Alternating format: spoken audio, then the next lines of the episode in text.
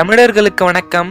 நீங்க கேட்டுக்கொண்டிருப்பது Tamil Desam podcast with me Sanjay Krishnan. Hinduism என அழைக்கப்படுகிற சனாதன தர்மத்தினுடைய வாழ்வியல்ல எந்த அளவுக்கு அறிவியல் இருக்கு அப்படின்னு ஒரு பாட்காஸ்ட்ல பார்த்தோம். அந்த வகையில பொதுவாக அறிவியல் சயின்ஸ் அது வந்து நம்ம ஹிந்துவிசமுக்கு எதிராக இருக்கிறது. அந்த கோட்பாடுகள்லாம் ஹிந்துவிசம் விமர்சிக்கிறது. ஹிந்துவிசம்ல சயின்ஸே இல்ல, சயின்ஸ் அப்படின்றது நிரூபிக்கப்படுது, அதுக்கு ஆதாரங்கள் இருக்கு, ஆனா மதத்துல என்ன இருக்கு, அது சயின்ஸ் பத்தியே இல்லையே அப்படின்னு நிறைய பேர் சொல்லி நான் கேள்விப்பட்டிருக்கேன். அது தவறு. ஏன்னா நம்மளோட ஹிந்துவிசம்ல நிறைய இப்ப இருக்கிற சயின்ஸ் பத்தி சொல்லியிருக்காங்க. அண்ட் சயின்ஸ ஆதரிச்ச ஒரு மதமாக இது இருக்கிறது. நிறைய இடத்துல போட்டிருக்கு. இந்த வியப்பை கொடுக்கக்கூடிய விஷயத்துல எங்கெல்லாம் வந்து மென்ஷன் பண்ணிருக்கு அப்படின்றத மையப்படுத்தி தான் இந்த ஒரு பாட்காஸ்ட். இந்த பாட்காஸ்ட்ல என்னுடன் இணைஞ்சிருக்கிறது என்னுடைய நண்பர் பாகவததாசா இன்ஸ்டா பேஜ் ஊர்மியாலர் வீரராகவன் அவர்கள். சோ வணக்கம் ப்ரோ, எப்படி இருக்கீங்க? வணக்கம், நான் நல்லா இருக்கேன். நீங்க எப்படி இருக்கீங்க? நானும் சூப்பரா இருக்கேன். பொதுவாக இப்ப இருக்கிற இந்த இளம் சமுதாயம் கிட்ட ஒரு விஷயத்த நான் நோட் பண்ணேன். என்னன்னா, அவங்க அறிவியல வந்து நம்புறாங்க, நாங்க மதத்தெல்லாம் நம்புறதுக்கு இல்ல, ஏன்னா மதத்துல எங்கடா அறிவியல் இருக்கு அப்படின்றது கேக்குறாங்க. ஆனால் அவங்க ஒழுங்காக இன்வெஸ்டிகேட் பண்ணல அப்படின்றது என்னுடைய ஒரு கருத்து. சோ அறிவியல் அப்படின்ற ஒரு விஷயம் எவ்வளவோ இடத்துல நம்ம ஹிந்துயிசம்ல போட்டு அது ஒன்னொன்னு எடுத்து பேசலாம். முதல்ல இந்த சயின்ஸ் அப்படின்றது ஸ்கிரிப்சர்ஸ்ல வந்து இருக்கு, இது அன்றையே வந்து எழுதுனாங்க. சோ இப்ப இருக்க இளம் சமுதாயம் கிட்ட அந்த ஒரு விஷயம் என்று தெரியல. அதாவது சயின்ஸ் வந்து சனாதன தர்மத்துல ஏற்கனவே இருக்கிற ஒரு விஷயம். புதுசா சயின்ஸ் வந்து வெளிநாட்டவர்கள் கண்டுபிடிச்சு கொண்டு வந்ததாகவும் அதுக்கு வந்து வெறும மூட நம்பிக்கைகள் மட்டும் ஒரு நாடாகவும் இந்தியாவை வந்து கருதுறது வந்து மிகப்பெரிய தவறான ஒரு விஷயம். அப்படி செய்யும் போது நம்ம வந்து இல்ல எங்க கிட்ட உண்மை இருக்கு, எங்க கிட்ட ஞானம் இருந்தது அப்படின்னு இன்னைக்கு காமிக்கிறவங்க கம்மி ஆயிட்டாங்க. காமிக்கிறவங்கன்னா காமிக்கணும்னா அதுக்கு முன்னாடி படிக்கணும். படிக்கிறவங்களும் கம்மி ஆயிட்டாங்க. சரி, படிச்சுட்டு காமிக்க போனா அதை நம்புறவங்களும் கம்மி ஆயிட்டாங்க. இது வந்து ஒரு வருத்தப்பட வேண்டிய விஷயம். ஆனா முக்கியமா சொல்ல வேண்டியது இங்க என்னன்னா, சயின்ஸ் வந்து சனாதன தர்மத்துல ஆரம்பத்துல இருந்தே இருக்கு. சனாதன தர்மத்துல எதையுமே நம்பணும்னா அதுக்கு பிரமாணம் ஒண்ணு வேணும்னு சொல்லுவாங்க. பிரமாணம்னா ஒரு ஆத்தென்டிக் பேசிஸ் ஃபார் பிலீஃப். ஒண்ணு நம்பணும், அதை நம்பணும், எந்த அடிப்படையில நம்புறது அப்படின்னு அந்த அடிப்படைய வந்து சில விதங்களை பிரிச்சிருக்காங்க. இங்கிலீஷ்ல ரொம்ப சிம்பிளா சொல்லணும்னு போனா டைரக்ட் பெர்செப்ஷன் அது ஒண்ணு. இப்போ நான் வந்து வெளியில போறேன், வீட்டுக்கு வெளியில போறேன், சூரியன் வந்து கிழக்குல உதிக்கிறது. அப்போ எனக்கு நான் வந்து சொல்றேன் சூரியன் கிழக்குல உதிக்கிறது. நான் சொல்றது ஹண்ட்ரட் பர்சன்ட் சயின்டிபிக். ஆனா எனக்கு அது எப்படி தெரியும்? நேரடியா நான் போய் பார்த்ததுனால தெரியும். அது டைரக்ட் பெர்செப்ஷன். இல்ல வந்து சூரியன் over period of time observe பண்றேன், காலையில இருந்து மத்தியானம் வரைக்கும் பாக்கிறேன், அது எங்க மேற்கு நோக்கி போற மாதிரி இருக்கு. அப்ப நான் என்ன சொல்றேன்? சன்செட் ஆற டயத்துல வந்து சன் வெஸ்ட்ல வந்து நான் பார்ப்பேன் அப்படின்னு நான் சொல்றேன். இப்போ சன்செட்ல நான் சூரியனை பார்க்கல, மத்தியானமே சொல்றேன். அந்த அந்த இடத்துல சன்செட்டை நம்ம சன்செட் போது நம்ம வந்து மேற்குல சூரியனை பார்ப்போம்னு நம்ம சொல்றோம். அது எப்படி சொல்ல முடியாது? Logical reasoning. அப்போ டைரக்ட் பெர்செப்ஷன் ஒண்ணு இருக்கு, லாஜிக்கல் ரீசனிங் ஒண்ணு இருக்கு. சில நேரங்கள்ல இந்த பெர்செப்ஷனும் ரீசனிங்கும் வந்து போதாது. அது எப்படின்னா, ஓரளவுக்கு நம்ம ரீசன் பண்ணணும்னா ரீசன் பண்ணறதுக்கு தேவையான இன்ஃபர்மேஷன் நம்ம கிட்ட இருக்கணும். அந்த இன்ஃபர்மேஷன் நம்ம கிட்ட இல்லாதப்போ நம்ம எப்படி ரீசன் பண்ண முடியும்? ரொம்ப சிம்பிள். அண்டார்டிகான்னு ஒரு இடம் இருக்கு. இப்போ நான் அதை நேரா பார்க்க முடியுமா? முடியாது. நான் என்னோட வாழ்வுல வாழ்க்கையில வெறுமா இருக்கிற எக்ஸ்பீரியன்ஸ் வச்சு நான் லாஜிக்கலா அண்டார்டிகான்னு ஒண்ணு இருக்குன்னு சொல்ல முடியுமா? முடியாது. ஆனா நான் அண்டார்டிகான்னு ஒண்ணு இருக்குன்னு நம்புறேன். ஏன் நம்புறேன்? ஏன்னா என்னால பார்க்க முடியலையே தவிர யார் யாரோ போயிட்டு வந்திருக்காங்க, கால்குலேஷன் பண்ணிருக்காங்க, சயின்டிஸ்ட் இருக்காங்க, எக்ஸ்ப்ளோரர் இருக்காங்க, நிறைய பேர் இருக்காங்க, அவங்க பப்ளிஷ் பண்ண புக்கு எல்லாம் இருக்கு. இப்போ ஆத்தென்டிக் ரெக்கார்டு அப்படின்னு ஒண்ணு இருக்கு. இந்த ஆத்தென்டிக் ரெக்கார்டை வந்து சயின்ஸும் தான் நம்புறது. நமக்கு வந்து இப்போ ஃபண்டமெண்டல்ல இருந்து ப்ரூவ் பண்றதுக்கு வந்து ஸ்கூல்ல சொல்லி தராங்களே தவிர நீங்க ஹையர் ஸ்டடீஸ்க்கு நீங்க போனீங்கன்னா ஒரு லெவல் மேல உங்களை வந்து ப்ரூவ் பண்ண சொல்ல மாட்டேன். நீங்க வந்து நம்பணும். சயின்டிஸ்ட் இதை எஸ்டாப்ளிஷ் பண்ணிட்டாங்க, அந்த தியரியை நீங்க நம்பினாதான் அதோட ஃபார்முலாவை யூஸ் பண்ணி அதுக்கு மேல உங்களால ப்ரொசீட் பண்ணணும். இல்ல இல்ல நான் ஃபர்ஸ்ட் பிரின்சிபிள்ஸ்ல இருந்து ஒவ்வொன்றையும் டிரைவ் பண்ணவேன்னு நீங்க போனீங்கன்னா உங்க வாழ்க்கை முழுக்க புதுசா ஒண்ணுமே கண்டுபிடிக்கும். அப்போ சயின்டிஸ்ட் தான பேரும் ஆத்தென்டிக் ரெக்கார்டை யூஸ் பண்றாங்க, அத்தனை பேர் யூஸ் பண்றாங்க. அதனாலதான் நீங்க எந்த ரிசர்ச் பேப்பரை பார்த்தாலும் அதுக்கு அடியில ஓராயிரம் சைட்டேஷன் போட்டிருப்பாங்க, ரெஃபரன்சஸ் அப்படின்னு, ரெஃபரன்சஸ் பிப்ளியோகிராஃபின்னு எல்லாம் போட்டு நிறைய ரெஃபர் பண்ணலாம். அது ஏன் பண்ணலாம்? ஏன்னா நான் முழுசா இதை பண்ணல, ஆனா பண்ணவங்க யாரோ இருக்காங்கன்னு எனக்கு தெரியும், அதை நான் நம்புறேன்றேன். இதே பிலீஃப் சிஸ்டம் நம்ம சனாதன தர்மத்துல. ஆனா சனாதன தர்மத்துல வரும்போது மட்டும் அந்த பிளைண்ட் ஃபெய்த், ரொம்ப மூட நம்பிக்கை, முட்டாள்தனம்னு சொல்லி வந்து ஒதுக்கிடுறாங்க ஜனங்க. சயின்ஸ்ல வந்து அதே பிளைண்ட் ஃபெய்த்தை வந்து போற்றி போடுறாங்க. இது வந்து மாற்ற வேண்டிய ஒரு விஷயம். ஆமா ப்ரோ, அது உண்மையான ஒரு கூற்று தான். சோ இந்த டைரக்ட் பெர்செப்ஷன், லாஜிக்கல் ரீசனிங்க வச்சு ரொம்ப அழகா எக்ஸ்பிளைன் பண்ணீங்க. சோ எல்லாருக்கும் புரிஞ்சா சரிதான். நிறைய பேர் வந்து கடவுளை மறுக்கிறதுக்கான ஒரு முக்கியமான காரணம், அதாவது பிக் பேங் தியரி மூலியமா தானே உலகம் உருவாச்சு. சோ மதங்கள் அது அப்படி சொல்றது இல்லையே. கடவுள் வந்தாரு, அவர் படைச்சாரு, அவரு சொடுக்கு போட்டாரு, பார்த்தாரு, உலகம்ன்றது உருவாயிடுச்சு அப்படின்னு ஒரு தவறான பின்பத்துல இருக்காங்க. பிக் பேங் தியரியை முழுமையாக இந்துயிசம் ஆதரிக்கிறது. ஏன் பிக் பேங் தியரி பத்தியே நிறைய இடத்துல வந்து இருக்கு, கிட்டத்தட்ட ஒரு அஞ்சு ஆறு இடத்துல வந்து இருக்கு. அதை நம்ம செக்ரிகேட் பண்ணி எதெல்லாம் டீப்பா கொடுத்திருக்காங்க அப்படின்றத பத்தி பேசலாம். சோ முதல்ல தி பிக் பேங் தியரியை வந்து ராமானுஜர் அவர்கள் ரொம்ப அழகாக வந்து சொல்லியிருக்காரு. சோ அதை நீங்க சொல்லுங்க ப்ரோ. கண்டிப்பா இப்போ யூனிவர்ஸோட கிரியேஷன் அப்படின்ற டாபிக்ல போனா இந்த பிக் பேங் தியரி ரொம்ப பாப்புலரா இருக்கு. அதாவது how from a point of singularity the macro universe came into existence அப்படின்றத பத்தி தான் வந்து அந்த பிக் பேங் தியரி வந்து சொல்லுவோம். இது வந்து இப்போ நான் சொன்ன மாதிரி உங்க டைரக்ட் பெர்செப்ஷன்ல உங்களுக்கு தெரியாது, புலப்படாது. உங்களுக்கு இன்ஃபர்மேஷன் நிறைய பேர்ட்ட இல்லாததுனால வெறும லாஜிக்கல் ரீசன்ஸும் சொல்ல முடியாது. யூனிவர்ஸ் பெருசாருதுன்னு நம்பினாடானே அதுக்கப்புறம் வந்து அது சின்னதா இருந்ததுன்னே சொல்ல முடியும். அந்த அந்த அந்த கேப்பபிலிட்டி நம்ம கிட்ட கிடையாது. அந்த கேப்பபிலிட்டி யார்கிட்ட இருக்கு? சயின்டிஸ்ட் கிட்ட இருக்கு. நாசால இருக்கிறவன், சர்ன்ல இருக்கிறவன், அவங்கள்ட்ட எல்லாம் இருக்கும். அப்போ பிரத்யட்சத்துல வராது, அனுமானத்துல வராது. அவங்களும் வந்து அடிப்படையா வந்து பேஸ் முன்னாடி இருக்கிற சயின்டிஸ்ட் சொல்லிட்டு போனதை நம்பிண்டு அதன் அடிப்படையில வேலையை செஞ்சு கண்டுபிடிச்சிருக்காங்க இந்த தியரியை. அதுக்கு மேலயும் நிறைய அப்டேட், இன்னி வரைக்கும் அந்த தியரி அப்டேட் பண்ணிட்டு தான் இருக்காங்க. புதுசு புதுசா கண்டுபிடிச்சுட்டே போறாங்க சயின்ஸ்ல. சில நேரங்கள்ல சயின்ஸ் கண்டுபிடிச்சதையே, ஒரு சயின்டிஸ்ட் கண்டுபிடிச்சதையே இல்ல இல்ல இது இது மாதிரி கிடையாது, வேற மாதிரி இன்னொரு சயின்டிஸ்ட் நிரூபிக்கிறதையும் நம்ம பாக்குறோம். சாஸ்திரத்தை நம்ம பார்த்தோம்னா வேதத்துல ஏகப்பட்ட இடத்துல பிக் பேங் தியரியை பத்தி சொல்லிடுறோம். ஏன்னா வந்து அடிப்படை கேள்விகள் சில வந்து உண்டு. இப்ப மனிதன் வந்து எதற்காக படைக்கப்பட்டான், மனிதனின் வாழ்க்கையின் பொருள் என்ன, எதற்காக வாழ வேண்டும், இந்த மாதிரி எல்லாம் கேள்விகள் உண்டு. இந்த கேள்விகள் எல்லாம் பதில் சொல்ற இடத்துல நம்ம நிறைய இடத்துல பார்க்கலாம். நம்மளோட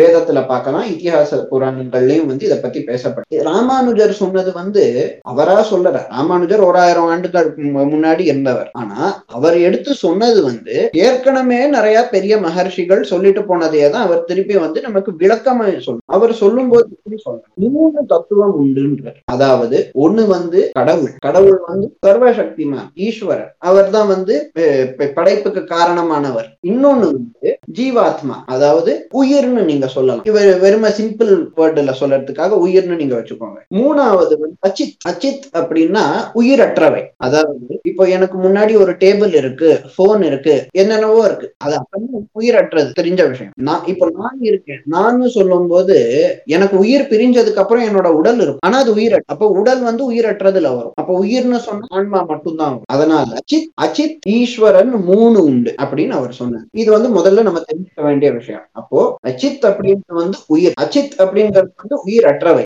ஈஸ்வரன்கிறவர் வந்து நம்ம எல்லாத்தையும் படைச்சு, படைத்தல், காத்தல், அழித்தல் எல்லாத்தையும் செய்யக்கூடியவர் நபர். இந்த சித், அச்சித், ஈஸ்வரன் மூணு, சித் அச்சித் ரெண்டுமே ஆரம்ப காலத்துல, அதாவது இந்த பிக் பேங் முன்னாடி, before the age of the universe, at the point of சிங்குலாரிட்டின்னு சொல்றாங்களே, ஃபர்ஸ்ட் அந்த சிங்குலாரிட்டி. சிங்குலாரிட்டின்னா அந்த நேரத்துல யூனிவர்ஸ் வந்து எவ்வளவு ஸ்பேஸ் ஆக்கியூபை பண்ணிட்டுன்னு சொல்ல முடியாது. அது வந்து நான் ஜீரோ, ஆனா அது வந்து டெண்டிங் டுவர்ட்ஸ் ஜீரோன்ற மாதிரியான ஒரு வால்யூம் தான் சொல்லுவாங்க. ஏன்னா அது வந்து அது எவ்வளவு சின்னது, எவ்வளவு சின்னதுன்னா அது எவ்வளவு சின்னதுன்னு சொல்ல முடியாது. அதோட அளவு எவ்வளவு சின்னதா எங்க போனாலும் அதை விட சின்னதா இருக்கக்கூடிய ஒரு நிலைமை. அதத்தான் வந்து சிங்குலாரிட்டின்னு சயின்ஸ்ல சொல்லுவாங்க. அதுக்கப்புறம் வந்து அப்படிப்பட்ட ஒரு நிலைமையிலிருந்து, அந்த நிலைமையில இருக்கும் போது சில மேத்தமேட்டிக்கல் ஃபார்முலா எல்லாம் வேலிடா இருந்தது. அது வந்து கொஞ்சம் டிஸ்ரப்ட் ஆனப்போ உடனே there was a sudden big bang and uh, rapidly space itself, space time itself expanded அப்படின்னு சொல்லுவாங்க. அண்ட் ஃபர்தர் சொல்லுவாங்கன்னா the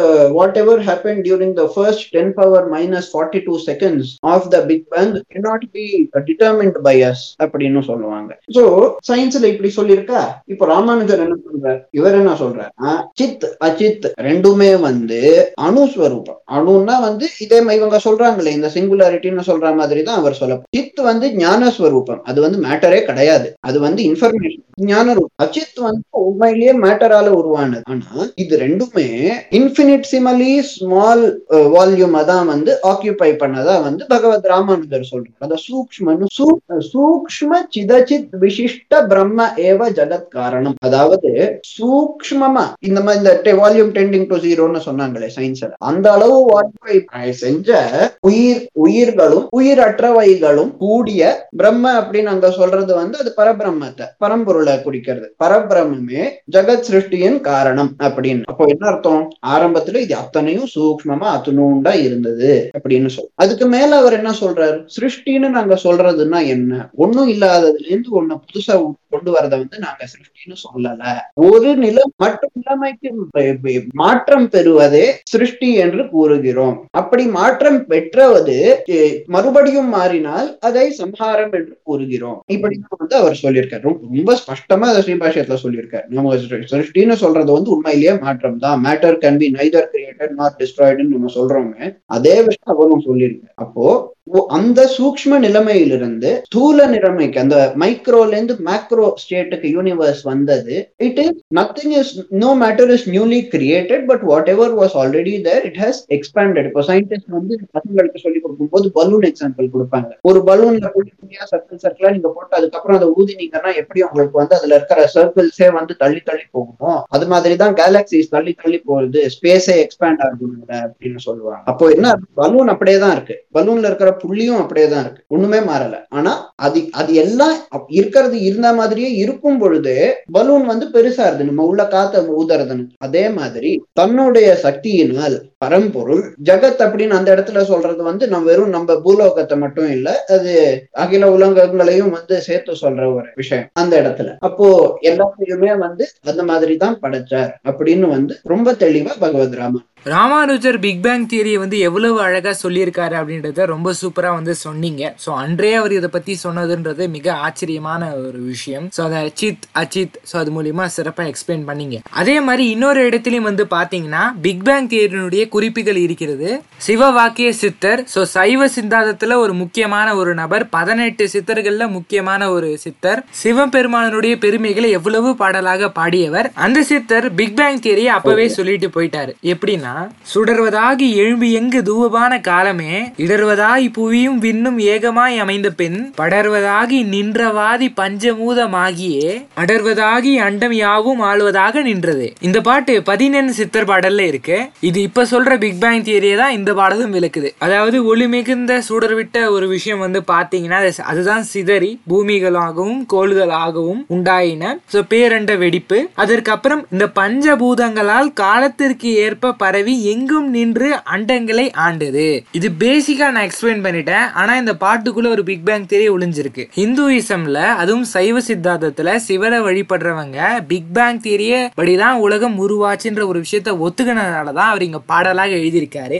it proves that Hinduism is the only religion which accepts the big bang theory and establish firstly. இன்னொரு இடத்துல big bang theory பற்றி போட்டிருக்கு பரிபாடல். பரிபாடல் ஒரு சங்க இலக்கிய நூல். பொதுவாக சங்க இலக்கிய நூல்கள்ல கடவுளை பத்திய விஷயங்கள், இறைவனை போற்றிய விஷயங்களும் பெரும்பாலும் இருக்காது. ஆனா அதற்கு எதிர்மறையாக பரிபாடல் இருந்தது. அதாவது திருமாலுக்கு எட்டு பாடல் இருந்துச்சு, மற்றும் செவ்வேலுக்கு அதாவது முருகனுக்கு முப்பத்தி ஒரு பாடல்கள் இருந்துச்சு, கடுகால் காளிக்கு வந்து ஒரு பாடல் இருந்துச்சு. ஆனால் ஒரு காலத்துக்கு அப்புறம் ஊவேசா தொகுத்த பிறகு நமக்கு கிடைச்சது அதுல வந்து திருமாலுக்கு ஆறு பாடலும் முருகனுக்கு எட்டு பாடலும் தான். சோ இந்த இலக்கியத்தை எழுதின திருமால் பக்தனான கீரந்தையர் விசும்பில் ஊழி ஊழ் ஊழ் செல்ல கருவள்ளிர் வானத்து இசையில் தோன்றி உரு அறிவாரா ஒன்றன் ஊழியமும் உந்து வெளி கிளர்ந்த ஊழி ஊழ் ஊழியம், அப்புறம் செந்தி சுடறிய ஊழியம் ஒரு நாலு லைன் வரும். இது பிக் பேங் தியரியினுடைய அடிப்படையை ரொம்ப அழகா வந்து கொடுத்திருக்கு. சோ இதை பேஸ் பண்ணி ரிசர்ச் பண்ணிருந்தா அவங்க சீக்கிரமாக கண்டுபிடிச்சிருக்கலாம் அப்படின்னு நினைக்கிறேன். சோ இந்த பாடலின் பொருளுமே என்ன அவர் முக்கியமா சொல்றாங்கன்னா,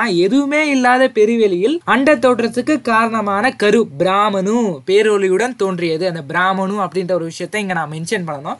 அது கடவுளை குறிக்குது. சோ அப்புறம் காற்று வந்து வந்துச்சு, அதனுடைய முதல் பூதம். சோ அதுக்கப்புறம் அது வந்து கிளர்ந்து சிதறும்படியா பல ஊழி காலங்களை வந்து சென்றுச்சு. அப்புறம் நெருப்பு பந்து போல வந்து பூமி வந்து இருந்துச்சு. அதுக்கப்புறம் அது குளிரும்படியாக மழை பெஞ்சிச்சு. தொடர்ந்து மழை பெஞ்சதால உலகமே நீர்ல வந்து மூழ்கிச்சு. அதற்கு பிறகு கடைசியா இதெல்லாம் நடந்து உயிர்கள் வரக்கூடிய ஒரு சூழல் வந்து அங்க உயிர்கள் தோன்றியதாக ரொம்ப அழகா முடிக்கிறாரு. இது இப்ப டென்த் புக்ல பேஜ் நம்பர் எயிட்டி த்ரீல இருக்குன்றது குறிப்பிடத்தக்கது. அதே மாதிரி வந்து பாத்தீங்கன்னா பரிபாடல்ல நெபுலா பத்தியும் வந்து சொல்லியிருக்காங்க.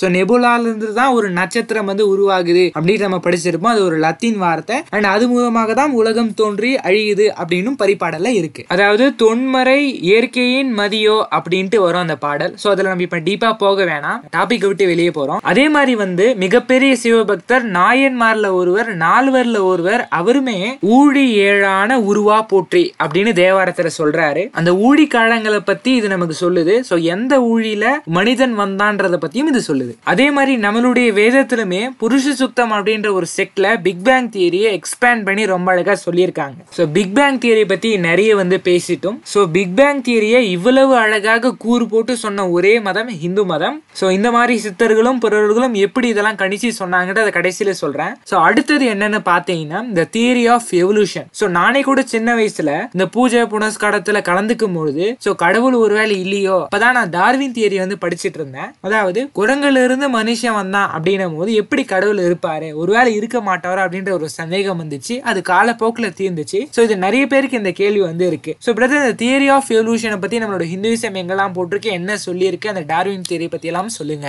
டார்வின்ஸ் தியரி ஆஃப் எவல்யூஷன்றது வந்து இன்னைக்கு டார்வின் பேரு ரொம்ப பாப்புலர் ஆயிடுது. ஆனா உண்மையா சயின்ஸ்ல நீங்க பாத்தீங்கன்னா சயின்ஸ்லயே வந்து டார்வினை வந்து அவ்வளவு கம்ப்ளீட்டா வந்து அக்செப்ட் பண்ணிக்க மாட்டேன் modern scientist. But one thing, டார்வினோட தியரி ஆஃப் நேச்சுரல் செலெக்ஷன் ஒண்ணு இருக்கு பாருங்க, அதை வந்து அக்செப்ட் பண்ணு. இப்போ என்னன்னா தியரி ஆஃப் எவல்யூஷன் வந்து என்ன சொல்லுது, ஒரு உயிரினம் வந்து பல காலத்துக்கு அப்புறம் தன்னோட கண்டிஷன்ஸ்னால, கிளைமேட்டிக் கண்டிஷன்ஸ்னால, அது பக்கத்துல இருந்த சரௌண்டிங்ஸ்னால, பக்கத்துல இருந்த வேற கிரீச்சர்ஸ்னால, பிரிடேட்டர்ஸா பிரேஸா எப்படி இருந்ததோட அடிப்படையில வந்து எவல்யூஷன் நடந்தது அப்படின்னு வந்து சொல்லிருக்கு. இதுல வந்து எவல்யூஷன் இப்படிதானே வந்தது, அதனால கடவுள் நம்ம எப்படி படைச்சார் அப்படின்னு கேள்வி. இந்த கேள்விக்கு பதில் என்னன்னா முதல்ல படைத்தல்னா என்னன்னு நம்ம புரிஞ்சுக்கணும். இப்போ கொஞ்ச நாள் முன்னாடி சொன்ன மாதிரி உடல் அப்படிங்கிறது வந்து உயிரற்றது.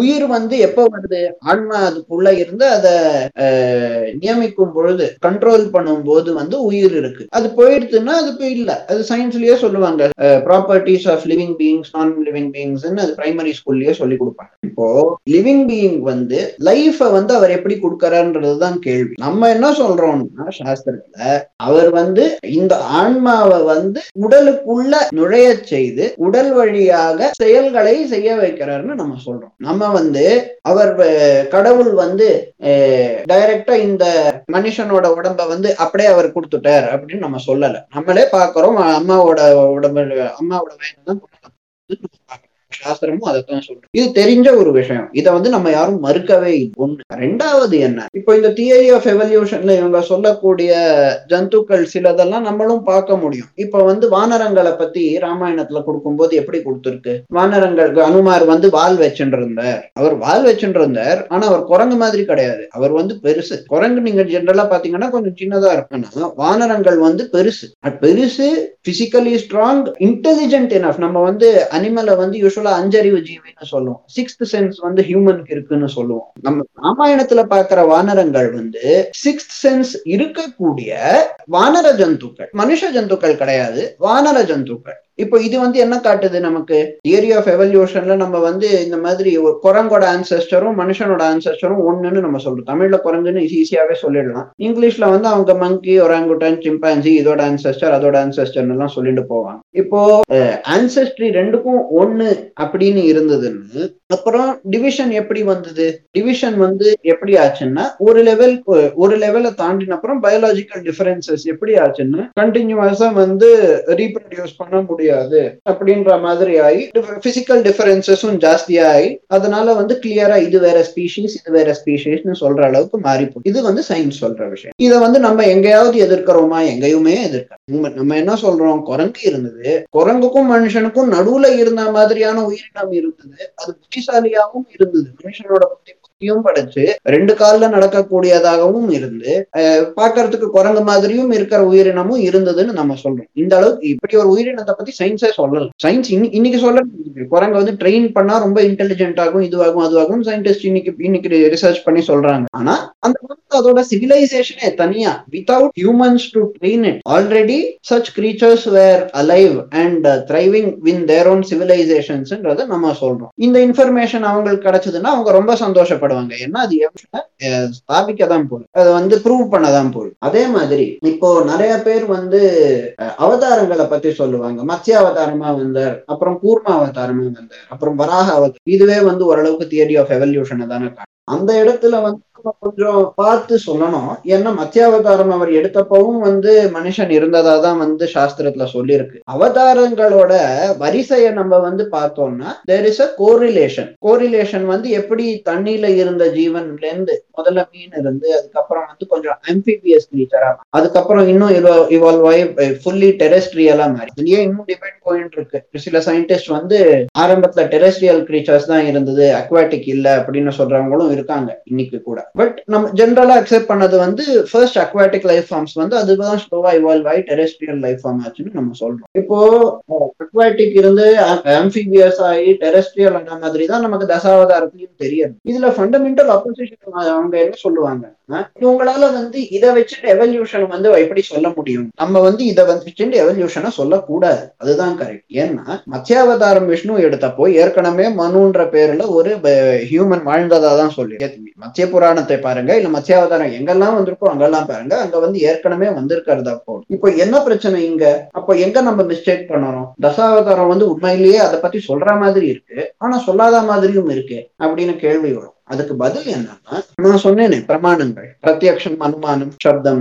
அதாவது இந்த direct perception, logical interpretation. Logical இன்டர்பிரிட்டேஷனே சில பேர் இன்னும் நிறைய பிரிப்பாங்க, அனுமானம், உபமானம், அர்த்தாபத்தி, அனுபலப்தின்னு பிரிப்பாங்க. நமக்கு வந்து சிஸ்டம் ஆஃப் லாஜிக்கல் ரீசனிங் வந்து ரொம்ப அட்வான்ஸ்டு சிஸ்டம். நம்ம கிட்ட தர்க்க சாஸ்திரத்தை படிச்சா அதுல வந்து நமக்கு புரியும் எதை எப்படி ரீசன் பண்ணணும்னு. அதுல வந்து ரொம்ப அழகா கொடுத்துருக்கு. அதுல முக்கியமா கொடுத்துருக்கிற ஒரு விஷயத்தை இன்னைக்கு இங்கிலீஷ்ல சொல்லுவாங்க, கோரிலேஷன் இஸ் நாட் அப்படின்னு. அதாவது ரெண்டு விஷயங்கள் வந்து பார்க்கறதுக்கு ஒரே மாதிரி இருந்ததுன்னா அதனால உடனே வந்து பாத்தீங்களா இதனால இதுக்கும் இதுக்கும் தொடர்பு இருக்கு அப்படின்னு சொல்லக்கூடாது. நம்ம ஏதோ சொல்லுவோமே, என்னது காக்கா பனைமரத்துல உட்கார ஏதோ பழமொழி சொல்லுவோம். இந்த மாதிரி நம்ம வந்து பார்க்கும்போது ஏதோ ரிலேட்டடா இருக்கு. ஆனா like statement A is true, statement B is true, but statement A is not indicative of statement B. அந்த மாதிரி ஒரு சிச்சுவேஷன், அந்த சிச்சுவேஷன்ல தான் தசாவதாரத்தை சேர்க்க. அதனால தசாவதாரத்தை வந்து சாஸ்திரத்துல வந்து நம்ம ப்ரூஃபா கொடுக்கல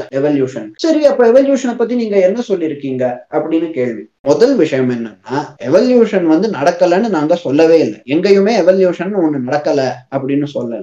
மனுஷனுக்கு பிறந்ததுக்கு அப்புறம் தான் மத்ததெல்லாம் படைச்சாங்க, மனுஷனை படைச்சிட்டு அதுக்கப்புறம் மனுஷனுக்காக மத்ததை படைச்சாங்கன்னு மத்த மதங்கள் சிலது சொல்லுறது. அந்த மாதிரியும் சனாதன தர்மம் சொல்லல. சனாதன தர்மம் என்ன சொல்றதுன்னா, மனுஷன் வரத்துக்கு முன்னாடி ஏகப்பட்ட உயிரினங்கள் ஏற்கனவே இருந்ததா சொல்றது. தேவர்களை படைச்சிட்டு, தேவர்கள்லயே பலவிதமான தேவர்களை படைச்சார் பிரம்மா. அதே மாதிரி அசுரர்களை படைச்சிட்டு அதுலயும் பலவிதமா படைச்சார். நிறைய உயிரினங்கள், பசுக்கள், பிராணிகள் எல்லாத்தையும் படைச்சார். சிக்ஸ்டி ஃபோர் ஃபோர் லேக்ஸா சிக்ஸ்டி ஃபோர் மில்லியனா அவ்வளவு டிஃபரெண்ட் ஸ்பீஷீஸ் இருக்கிறதா வந்து நம்ம சாஸ்திரமே சொல்லுறது. அப்போ அவ்வளவு டிஃபரெண்ட் வெரைட்டி. ஓ, மனுஷனை தவிர எத்தனை விலங்குகள்னு சொல்றது அது ஒரு கவுண்ட் ட்ரை பண்ணிருக்காங்க, எஸ்டிமேட் பண்ண how many different species of creatures, living creatures are there அப்படின்னு அதோட எஸ்டிமேட் பண்ணி அதையும் சொல்லியிருக்காங்க.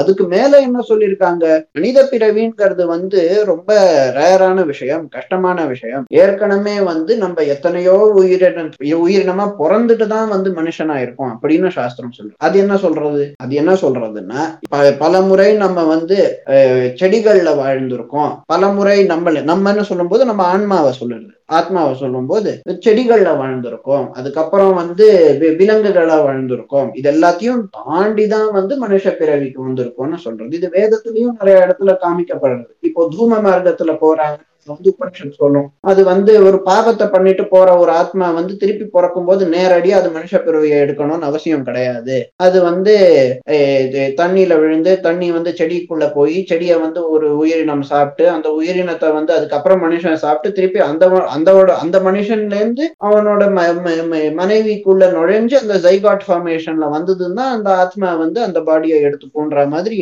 டிஸ்கிரிப்ஷன் வந்து நம்மளோட உபனிஷத்துல இருக்கு. அது வந்து ஆத்மா எப்படி டிராவல் பண்றதுன்னு காமிக்கும் போது அதுல இருந்து நமக்கு ரொம்ப கிளியரா தெரியறது லைஃப் ஃபார்ம் வந்து நம்ம வந்து எவல்யூஷனையும் அது காட்டுறது, ஃபுட் சைக்கிளையும் அது காட்டுறது. ஏன்னா வந்து உண்மையிலேயே நம்ம உடம்பு வந்து எதால உருவாயிருக்கு, அந்த ஆர்கானிக் மேட்டர் நம்ம உடம்பை கான்ஸ்டிடியூட் பண்றது, இது எதெல்லாம் நம்ம எதெல்லாம் சாப்பிடுறோமோ அதுதான் நம்ம உடம்பு. அதையும் வந்து ரொம்ப அழகா ரொம்ப தெளிவா வந்து சொல்லிருக்கு. இது நமக்கு பார்த்தா தெரியும், நான் நான் செடியை சாப்பிடுறேன், இந்த செடி நான் பச்சையா ஏதோ இலைய சாப்பிடுறேன், ஆனா என்னோட உடம்போ கருப்பாவோ இல்ல சிவப்பாவோ இருக்கு, வித்தியாசம் எனக்கு பார்த்தா தெரியாது. சயின்டிஸ்ட் அட்வான்ஸ் சயின்டிஸ்ட் எக்ஸ்ரே இது அது எல்லாம் பண்ணிட்டு சொல்லுவாங்க டைஜஸ்ட் ஆகுது, இப்படி ரிலீஸ் ஆகுது, இந்த கெமிக்கல் போறது அந்த கெமிக்கல் போறதுன்னு. ஆனா அந்த காலத்திலேயே இதை சொல்லிட்டாங்களே, இந்த எந்த எக்யூப்மெண்ட்டும் இல்லாமலேயே நம்ம ரிஷிகள் சொல்லியாச்சு இதெல்லாத்தையும். அது வந்து ரொம்ப பாராட்ட பாராட்ட வேண்டிய ஒரு விஷயம் இல்லையா? ஆமா ஆமா. சோ இந்த தியரி ஆஃப் ரெவல்யூஷனுடைய பலவிதமான சர்ச்சைகள் நம்ம இந்துவிசம்லயே போயிட்டு இருந்துச்சு, அது ரொம்ப அழகா வந்து கிளியர் பண்ணீங்க எந்த மாதிரி எல்லாம் கொடுத்துருக்கு அப்படின்னு சொல்லிட்டு. Super bro. சோ ஒரு விஷயத்த நான் சொல்லணும்னு நினைச்சேன் ஆனா மறந்துட்டேன் இதுக்கு முன்னாடியே.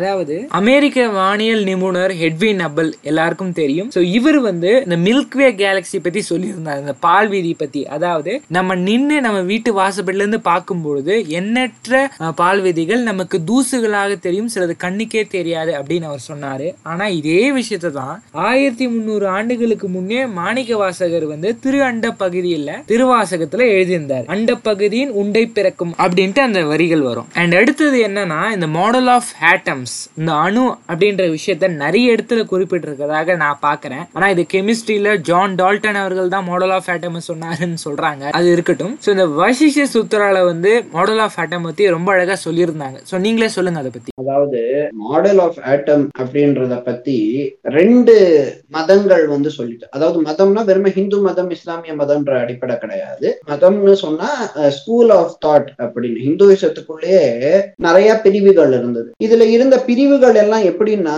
ஒருத்தரை ஒருத்தர் முழுக்க வெறுப்பாங்கன்னு கிடையாது, முடிஞ்ச அளவுக்கு ஒருத்தர் கண்டுபிடிக்கிறத மத்தவங்களும் ஏத்துப்பாங்க. ஏன்னா இப்ப சயின்டிபிக்கலா யார் என்ன ரிசர்ச் பண்ணாலும் லாஜிக்கலா யார் என்ன ரிசர்ச் பண்ணாலும் அதை மற்றவங்க எல்லாரும் ஏத்துணும், ஏன்னா அது பிரமாணம், அதை நம்ம எதிர்க்க கூடாதுன்னு வந்து சாஸ்திரமே சொல்லுறது. அதனால வந்து ஸ்பெசிபிக்கா நம்ம போனோம்னா நியாய மதம் வைசேஷிக மதம் அப்படின்னு ரெண்டு மதங்கள் உண்டு. இது வந்து தார்க்கிக மதங்கள் அப்படின்ற ஒரு செட் ஆஃப் ஸ்கூல்ஸுக்குள்ள வரும். தார்க்கிக மதங்கள்னா இவங்க வந்து ரொம்ப எக்ஸ்டென்சிவா லாஜிக்கல் ரீசனிங் அப்ளை பண்ணி ரொம்ப எக்ஸ்டென்சிவா ரிசர்ச் இந்த சயின்டிபிக் ரிசர்ச் எல்லாத்தையும் பண்ணிட்டு அதன் அடிப்படையில வந்து இவங்க கண்டுபிடிப்பாங்க சில விஷயங்கள், அதை கண்டுபிடிச்சு அதை ஹிபாதசிஸ் கொடுப்பாங்க, அந்த ஹிபாதசிஸ வச்சுட்டு ஃபர்தரா வந்து போவாங்க அவங்களோட சக்சஸர்ஸ். இந்த மாதிரி செஞ்சுட்டு இருந்தாங்க. இந்த நியாய மதம் வைசேஷிக மதம் ரெண்டுமே வந்து மாடல் ஆஃப் ஆட்டம் வந்து வச்சுட்டு இருக்கு. ரெண்டுலயுமே மாடல் ஆஃப் ஆட்டம் டிஸ்கிரைப்டா இருக்கு, அணு பரமாணு அப்படின்னு சொல்றதுலாம். இது ரெண்டுல மோர் பாப்புலர் இன்னைக்கு நமக்கு தெரிஞ்சது வந்து வைசேஷிகம் தான். வைசேஷிக சூத்திரங்களை வச்சு நிறைய பேர் சொல்றாங்க, பாருங்க நம்ம ஏற்கனவே வந்து மாடல் ஆஃப் ஆட்டம் வந்து கொடுத்துருக்கு அப்படின்னு. இதுல கணாதர் அப்படின்ற ஒரு ரிஷி தான் வந்து இந்த வைசேஷிக சூத்திரத்தை வந்து கொடுத்தார். அவர் வந்து என்ன சொன்னாருன்னா உண்மையிலேயே வந்து பஞ்சபூதங்களாதான் எல்லாம் எல்லாமே உண்டாயிருக்கு. அதாவது நீர், நிலம், ஆகாயம். ஆகாயம்னா வானம் இல்ல, அது வந்து ஸ்பேஸ் அப்படின்னு நம்ம எடுத்துக்கணும். அதாவது ஸ்பேஸ் இருக்கும், அதுக்குள்ள ஹீட் இருக்கும், அதுக்குள்ள ஏர்த்னா ஏர்த்ல இருந்து இருக்கக்கூடிய மேட்டர் இருக்கும், அதுக்குள்ள வாட்டர்னா வந்து நமக்கு லைஃபுக்கு வந்து சஸ்டெயின் பண்றதுக்கு தேவையான விஷயம்ன்றது மட்டுமா இல்லாம அதுக்குள்ள இருக்கக்கூடிய ஹைட்ரோஜனையும் நம்ம வந்து கன்சிடர் பண்ணணும். இது எல்லாமே வந்து இருக்கு, எல்லா விஷயத்திலயுமே இருக்கு, ஆனா வேற வேற ரேஷியோல இருக்கு அப்படின்னு அவர் சொன்னார். இதை வந்து மத்த மதமும் ஏத்துக்க. அதை தாண்டி அவர் என்ன சொல்றாருன்னா வைசேஷிக சூத்திர அணு அப்படின்னு ஒண்ணு இருக்கு. அதாவது ஒரு பொருளை நம்ம வந்து பிரிச்சுண்டு, ஏதோ ஒரு கல் இருக்கு, அதை நான் ரெண்டா வெட்டுறேன், அதுல ஒரு பீஸ் எடுத்து திருப்பி ரெண்டா வெட்டுறேன் திருப்பி ரெண்டா வெட்டுறேன் இந்த மாதிரி நான் செஞ்சுட்டே போனேன். ஒரு வருஷத்துக்கு செஞ்சுட்டே போறேன்னு வச்சுக்கோங்க, எவ்வளவு முடியுமோ செஞ்சுட்டேன். அதுக்கப்புறம் என்ன பீஸ் இருக்கோ அதையும் வெட்ட முடியும், வெட்டுறதுக்கான கத்தியோ பொருளோ என்கிட்ட இல்லாம இருக்கலாம், ஆனா அப்பயும் அதை பிரிக்க முடியும். எவ்வளவு நம்மளால அதை குறைக்க முடியும் சின்னதா. அப்ப வந்து அவர் என்ன சொல்றாருன்னு ரொம்ப சின்னதா நீங்க ஆக்கினீங்கன்னா அதை வந்து அணுன்னு, ஒரு அளவுக்கு மேல நீங்க என்ன பண்ணாலும் அதை வந்து பிரிக்கவே முடியாது, இதுக்கு மேல அதை உடைக்க முடியாதுன்னு ஒரு லெவல் வரும். அந்த லெவல்ல நம்ம வந்து அதை பரமாணுன்னு சொல்லுவோம். பரமன்னா சுப்ரீம். சோ அணுத்துவம் அப்படின்னா அது சின்னதா இருக்கக்கூடிய தன்மை, பரமாணுன்னு சொன்னதுன்னா இருக்கிறதுலயே சின்ன சின்னதா இருக்கிறது. இப்ப நீங்க டால்டன் நீங்க பாத்தீங்கன்னா அவங்க அவர் அதே தான் சொல்ல போறாரு, ஆட்டம் டிஃபைன் பண்ண ஸ்மாலஸ்ட் என்டிட்டி, ஸ்மாலஸ்ட் இன்டிவிசிபிள் என்டிட்டின்னு அவர் சொல்ல போறாரு. இப்ப ஆட்டம்குள்ள சப் அட்டாமிக் பார்ட்டிகல்ஸ் இருக்கு, அது டிவிசிபிள் இல்லையா இல்லையா அப்படின்னு கேட்டா சபட்டாமிக் பார்ட்டிகல்ஸ் இருக்கு. ஆனா ஆட்டமை நீங்க பிரிச்சுட்டீங்கன்னா அதோட ப்ராப்பர்ட்டி எல்லாம் அழிஞ்சிடும். அதனால ஒரு ப்ராப்பர்ட்டியை வச்சுக்க கூடிய, இப்ப ஹைட்ரஜன் ஆட்டம் வேற ஹீலியம் ஆட்டம் வேறன்னு நம்ம சொல்றோமே, அது மூணுக்குள்ளேயும் நியூக்ளியஸ் தான் இருக்கு, ரெண்டுக்குள்ளேயும் புரோட்டான் இருக்கு, நியூட்ரான் இருக்கு, எலக்ட்ரான் இருக்கு. ஆனா ஒரு என்டிட்டியா பிஹேவ் பண்ணணும்னா அது வந்து ஆட்டமா இருந்தாதான் முடியும். அது கீழே நீங்க போனீங்கன்னா இந்த சபட்டாமிக் பார்ட்டிகல்ஸோட லெவல்ல அந்த ஸ்பெசிபிக் ப்ராப்பர்ட்டிஸ் அழிஞ்சிடும். அதனால இந்த ப்ராப்பர்ட்டிஸ் எல்லாம் பரமாணுக்கள் இருந்து வருது அப்படின்னு வந்து அவர் சொன்னார். இந்த பரமாணுங்கிறது வந்து சில நேரங்கள்ல ரெண்டு பரமாணு சேர்ந்து ஒரு என்டிட்டியா உருவாகும் அப்படின்னு அவர் சொல்றார், ஜணுக்கம் அப்படின்னு அவர் சொல்றார். இது மாதிரி ஆகக்கூடியவைகளும், அதாவது மாலிக்யூல், ஒரு சிம்பிள் மாலிக்யூல் டிஸ்கிரைப் பண்றாரு அவர். ரெண்டு ஆட்டம் கம்பைன் ஆகி ஒரு மாலிக்யூல், ரெண்டு ஹைட்ரஜன் ஆட்டம் இருக்கிறது தான் ஒரு ஹைட்ரஜன் மாலிக்யூல் எச் டூன்னு நம்ம சொல்றோம், ரெண்டு ஆக்சிஜன் ஆட்டம் இருக்கிறத ஒரு ஓ டூ மாலிக்யூல்னு நம்ம சொல்றோம். அது மாதிரி அவர் இதை தாண்டி அவர் என்ன சொல்றாரு, சில நேரங்கள்ல இந்த மாலிக்யூல்ஸுமே திருப்பி கம்பைன் ஆகி ஃபர்தர் ஆகும். அதுக்கு இன்னொரு எக்ஸாம்பிள் கொடுக்கிறார். இப்போ மூணு மூணு molecule, each molecule having two atoms, இந்த மாதிரி மூணு மாலிக்யூல் கம்பைன் ஆச்சுன்னா மொத்தம் ஆறு ஆட்டம் இருக்கக்கூடிய ஒரு என்டிட்டி உருவாகும். அது வந்து திரணக்கம்னு அவர் சொல்றாரு. இந்த மாதிரி நமக்கு வந்து தியணுக்கம் திரணுக்கம் அப்படின்னு எல்லாம் வந்து நம்ம கிட்ட வந்து இருக்கு. இதெல்லாம் தான் வந்து இது மாதிரி ஏகப்பட்ட ஆட்டம்ஸ், ஏகப்பட்ட அணுக்கள் எல்லாம் வந்து சேர்ந்ததுன்னா தான் வந்து நம்ம வந்து உருவாகிறோம். நம்ம அதுதான் வந்து எல்லா மேக்ரோ பார்ட்டி மேக்ரோ என்டிட்டிஸையும் கான்ஸ்டிடியூட் பண்ணுறதுன்னு சொல்றாரு. அதுக்கு மேல அவர் என்ன சொல்றாருன்னா, எத்தனை வித்தியாசங்கள் இருக்கோ உலகத்துல ஒருத்தருக்கும் இன்னொருத்தருக்கும் நடுவுல, ஒரு பொருளுக்கும் இன்னொரு பொருளுக்கும் நடுவுல, அத்தனை வித்தியாசமும் வந்து இந்த ஆட்டம்ஸ் எல்லாம் எப்படி பிஹேவ் பண்ணுறது, எப்படி கம்பைன் ஆறுது, இதன் அடிப்படையில தான் வருது அப்படின்னு அவர் சொல்றாரு. அதுக்கு மேல அவர் என்ன சொல்றாருன்னா, உண்மையிலேயே வந்து நம்ம வந்து ஜெகத் சிருஷ்டியை வந்து பிக் பேங் தியரியில இருந்து பாக்குறது ஒரு விதம். இன்னொரு விதம் வந்து நம்ம லைஃப் ஃபார்ம் எப்படி உருவாருதுன்னு பார்த்தோம்னா, இந்த ஹைட்ரஜன் ஹீலியம் ஆகி ஹீலியம் வந்து திருப்பி வேற ஏதோ ஆகி அப்படித்தானே வந்து அவங்க சொல்லுவாங்க. கெமிஸ்ட்ரியில நீங்க வந்து ஸ்டடி பண்ணீங்கன்னா அவங்க சொல்லுவாங்க, இந்த மாதிரி கொஞ்சம் கொஞ்சமா பெருசாயி பெருசாயி பெருசாயி தான் வந்து புது புது எலிமெண்ட்ஸ் உருவாச்சு அப்படின்னு. இன்னைக்கு கூட புது புது எலிமெண்ட் உருவாயிட்டு தான் இருக்கு. ஆனா ஒரு லெவலுக்கு மேல போச்சுன்னா அது அன்ஸ்டேபிள் ஆயிடும். அதை பத்தி நமக்கு தெரியும், அது வந்து நியூக்ளியர் சயின்ஸ்ல வரப்போகுது. இத்தனை விஷயம் சயின்ஸ்ல இருக்கிறத வந்து ஏற்கனவே அவர் சொல்லியாச்சு, இத்தனை விஷயத்த அவர் சொல்லிட்டார். அதுக்கு மேல அவர் என்ன சொன்னார், அவர் என்ன சொன்னார்னா, நம்மளால வந்து ஆட்டமோட டைமென்ஷனை மெஷர் பண்ண முடியாது, டைமென்ஷனை மெஷர் பண்ண முடியாதுன்னு அவர் ரொம்ப சரியா சொன்னீங்க.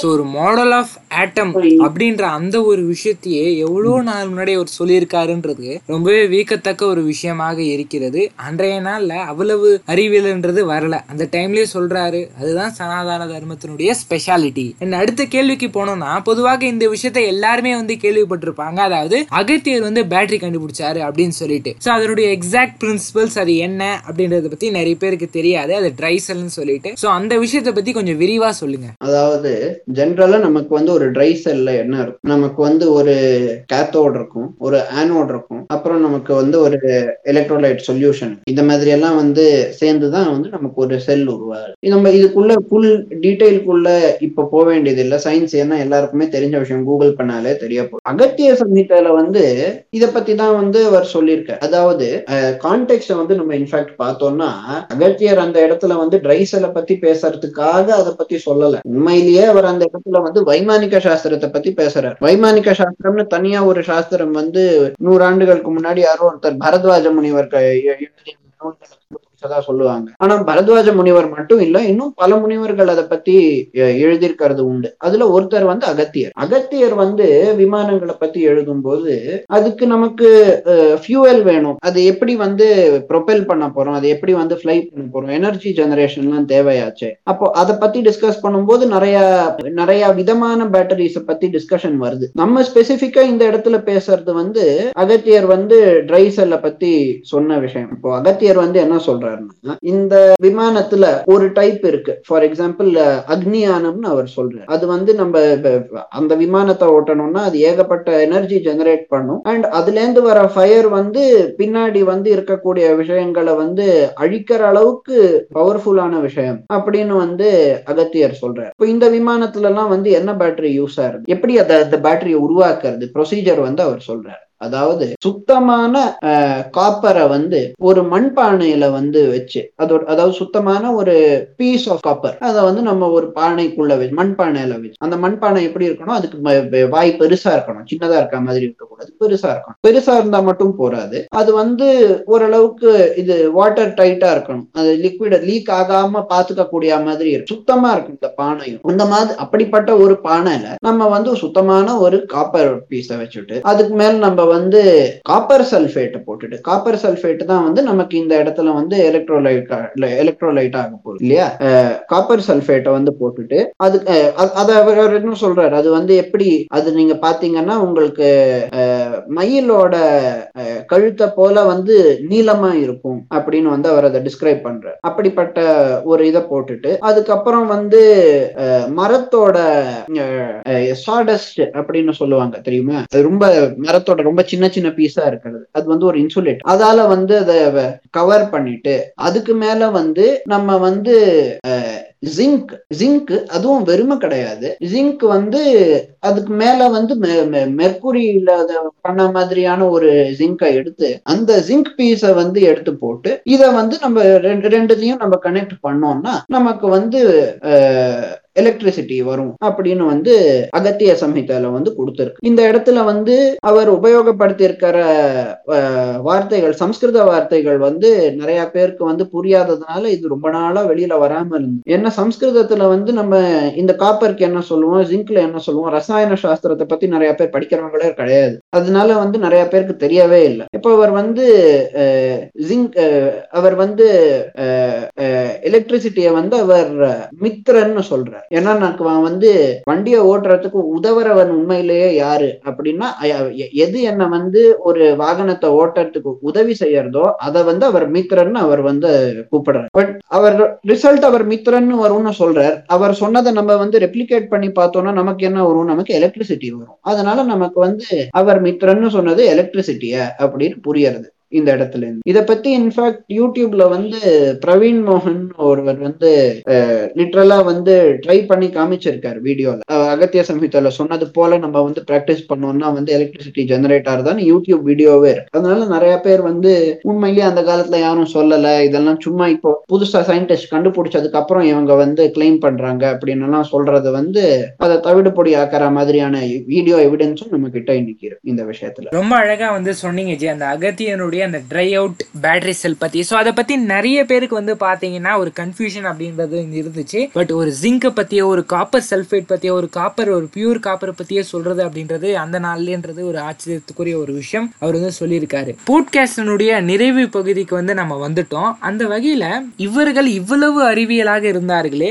இவ்வளவு விஷயங்களை வந்து சொன்னாங்களே, அவங்க ஏன் வந்து இப்ப இருக்கிற ஒரு ஒரு பல்பை வந்து கண்டுபிடிக்கல, ஏன் ஒரு லைட்டை வந்து கண்டுபிடிக்கல அப்படின்னு கேட்கறவங்க வந்து உண்டு. இவ்வளவு கண்டுபிடிச்ச இதை கண்டுபிடிக்கல, அவ்வளோ இருந்தாங்கன்னு சொல்றீங்களா அப்படின்னு கேட்கறது உண்டு. ஸோ அதற்கான பதிலாக என்ன நிறைய பேர் வைக்கிறாங்க அப்படின்னு கேட்டீங்கன்னா, அதாவது இப்போ ஒரு எலக்ட்ரிசிட்டி இல்ல ஒரு நான் ஒரு டியூப்லைட் கண்டுபிடிக்கிறேன் அப்படின்னு வச்சுக்கோங்களேன், அது எனக்கு எவ்வளவோ பாசிட்டிவ் விஷயங்களை வந்து தருது, என்னுடைய வேலைகளை வந்து ரொம்ப சுலபமாக்குற ஒரு விஷயத்தை எளிதில் பார்க்க முடியுது. இருந்தாலுமே கூட இரவு நேரத்தில் என் தூக்கத்தை தியாகம் பண்ணி அந்த லைட் போட்டு வேலை செய்யற ஒரு தவறான ஒரு விஷயத்தை எனக்கு கொடுக்குது. இஃப் யூ இது வந்து நிறைய பாசிட்டிவான விஷயங்கள் இருந்தாலுமே கூட ஒரு நெகட்டிவ் விஷயம் இருந்தா கூட அதை கண்டே பிடிக்கலன்றது ஒரு விஷயம் தான். இது கொஞ்சம் நல்லா லாஜிக்கலா எக்ஸ்பிளைன் பண்ணுங்க ஜி, அது முடிச்சு.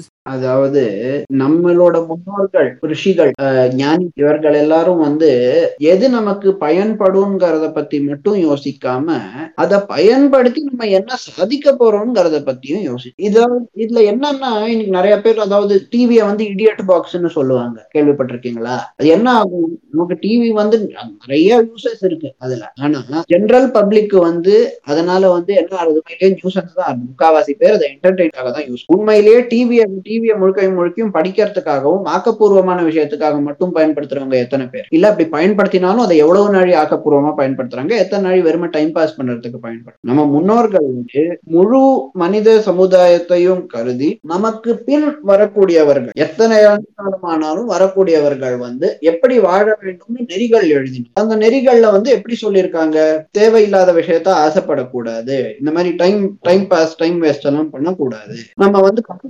எதா இருந்தாலும் ஏதாவது ஒரு விதத்துல நமக்கு உதவி செய்யக்கூடியதான் நம்ம வந்து கத்துக்கணும். இந்த மாதிரி இப்படி ஏற்கனவே நெறிகள் எழுதினதுக்கு அப்புறம் நான் வந்து புதுசா இதை கண்டுபிடிக்கிறேன் அதை கண்டுபிடிக்கிறேன். சரி, இன்னைக்கு நான் வந்து அமெரிக்கா வரைக்கும் போக முடியாது, அன்னைக்கு அவங்களால போக முடியுதுன்னா விமானம் இருந்தது. ஆனா ஒவ்வொரு மனிதனுக்கும் ஒரு விமானத்தை கொடுத்தா அவன் பாட்டு சும்மா டைம் வேஸ்ட் பண்ணிட்டு இருப்பான். டைம் வேஸ்ட் மட்டுமா பண்ணிட்டு இருப்பான்? இன்னைக்கு நீங்க உலகத்தை பாருங்க, எத்தனை பிரச்சனை வந்திருக்குன்னு. நம்ம ஃபாசில் ஃபியூவல் எல்லாத்தையும் அழிச்சிட்டோம், நம்ம வந்து பெட்ரோலியம்க்கு இந்த ஆயில் ரிஃபைனரி ஓபன் பண்றேன், இது ஓபன் பண்றேன், அது ஓபன் பண்றேன் பேர் வழின்னு நம்ம வந்து அங்க இருக்கிற நேச்சுரல் ஹேபிட்டாட்டை அழிக்கிறோம். அதை வந்து நம்ம பர்ன் பண்ணி பொல்யூஷன் உருவாக்குறோம். டிராபிக் வருது, அதுல நாய்ஸ் பொல்யூஷன் வருது, carbon dioxide, carbon monoxide, sulphur dioxide எல்லாத்தையும் நம்ம வந்து சேர்த்து சேர்த்து விடணும் வெளியில.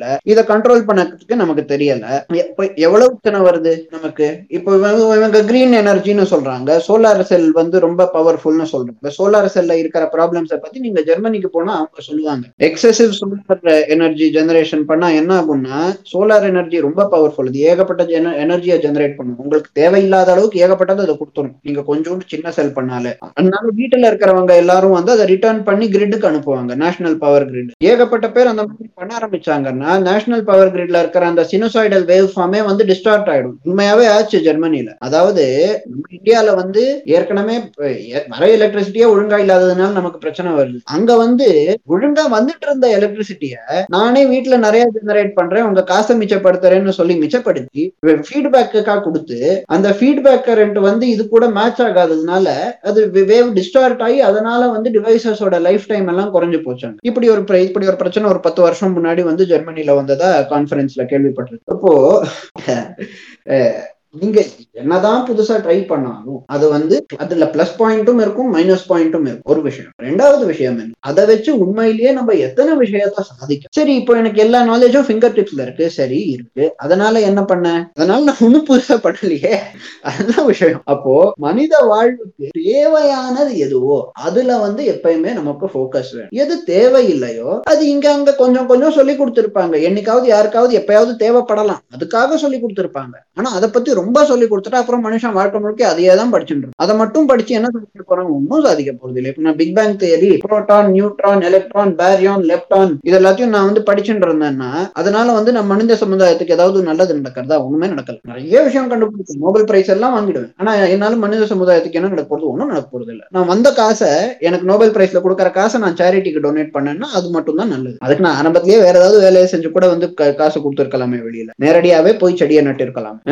இப்படிதான் வந்து நமக்கு யோசிச்சாங்க. உண்மையிலேயே நம்ம செய்யறதுக்கு என்னதான் உனக்கு தேவை, வாழ்க்கை எதுக்கு வாழ், இந்த இடத்துல அவங்க ஆரம்பிச்சதுனால இந்த மாதிரி ட்ரை செல் இல்ல சயின்டிபிக் விஷயங்கள் நிறைய விஷயத்த வந்து அவங்க சாமானிய சாஸ்திரம்னு சொல்லுவாங்க, அது வந்து ஆர்டினரி சாஸ்திரம்னு அவங்க வந்து அதை கூப்பிட்டாங்க. இது வந்து ரொம்ப ஆர்டினரி, இது வந்து ரொம்ப உயர் பிறவிகள், உயர் பிறவிகள்னா உயர் சிந்தனை உடைய உயர் நோக்கங்களை நபர்கள் வந்து செய்ய கத்துக்க வேண்டிய விஷயம் கிடையாது. அவ்வளவா ஒன்றும் தெரியாதவங்க வெறுமா வாழ்வாதாரத்துக்காக தெரிஞ்சுட்டு யூஸ் பண்றதுக்காக மட்டும்தான் இருக்கு அப்படின்ற அடிப்படையில இதை சொல்லி கொடுக்கும். அதனாலதான் நீங்க இப்போ மெடிசன் சயின்ஸ் பாத்தீங்கன்னா அதுல அவ்வளவு எலாபரேட்டா இருக்கு, ஆயுர்வேதத்துல இருக்கு, சித்தால இருக்கு, அவ்வளவு இருக்கு. ஏன், ஏன்னா அது உண்மையிலேயே நமக்கு தேவையான விஷயம். ஆனா மத்த சயின்ஸ் மத்த பயாலஜில இவ்வளவு இம்ப்ரூவ் ஆயிருக்காங்க, இந்த செடிக்கு இந்த ப்ராப்பர்ட்டி, அந்த செடிக்கு அந்த ப்ராப்பர்ட்டி, இதை மிக்ஸ் பண்ணா இவ்வளவு வரும்னு அவ்வளவு சொல்லியிருக்காங்க. மத்த விஷயத்தெல்லாம் ஏன் பண்ணல அப்படின்னு கேட்ட, பாட்டனில இவ்வளவு பண்ணுவாங்க, ஏன் ஜுவாலஜில அவ்வளவு பண்ணல அப்படின்னு கேட்டா அது தேவையில்லை, அதனால பண்ணல. ரொம்ப சரியா சொன்னீங்க ஜி. சோ அன்றைய காலகட்டத்தில் இருந்தவங்க நம்மளை விட நிம்மதியா இருந்தாங்க, நம்மளை விட அறிவியல்ல முன்னோக்கி இருந்தாங்கன்றது குறிப்பிடத்தக்கது. சோ அந்த வகையில் இந்த விஷயத்த கொஞ்சம் புரிஞ்சிக்க கஷ்டமா தான் இருக்கும், ஆனாலும் இதுதான் யதார்த்தமான ஒரு உண்மை. அண்ட் நேர்களே, பார்ட் டூல சந்திக்கலாம். இந்த பாட்காஸ்ட்ல வந்து சயின்ஸ் ரிலேட்டடான எந்த அளவுக்கு நம்மளுடைய ஸ்கிரிப்சர்ஸ்ல கொடுத்துருக்கு, அன்றைய இருந்தவங்க எவ்வளவு விஷயங்களை பண்ணாங்க சயின்ஸ்ல அப்படின்ட்டு பார்த்தோம். அடுத்த போட்காஸ்ட்ல மேக்ஸ் எந்த அளவுக்கு இருந்துச்சு, கணிதத்துல எவ்வளவு புலமை பெற்றிருந்தாங்கன்றத பத்தி பார்க்கலாம்.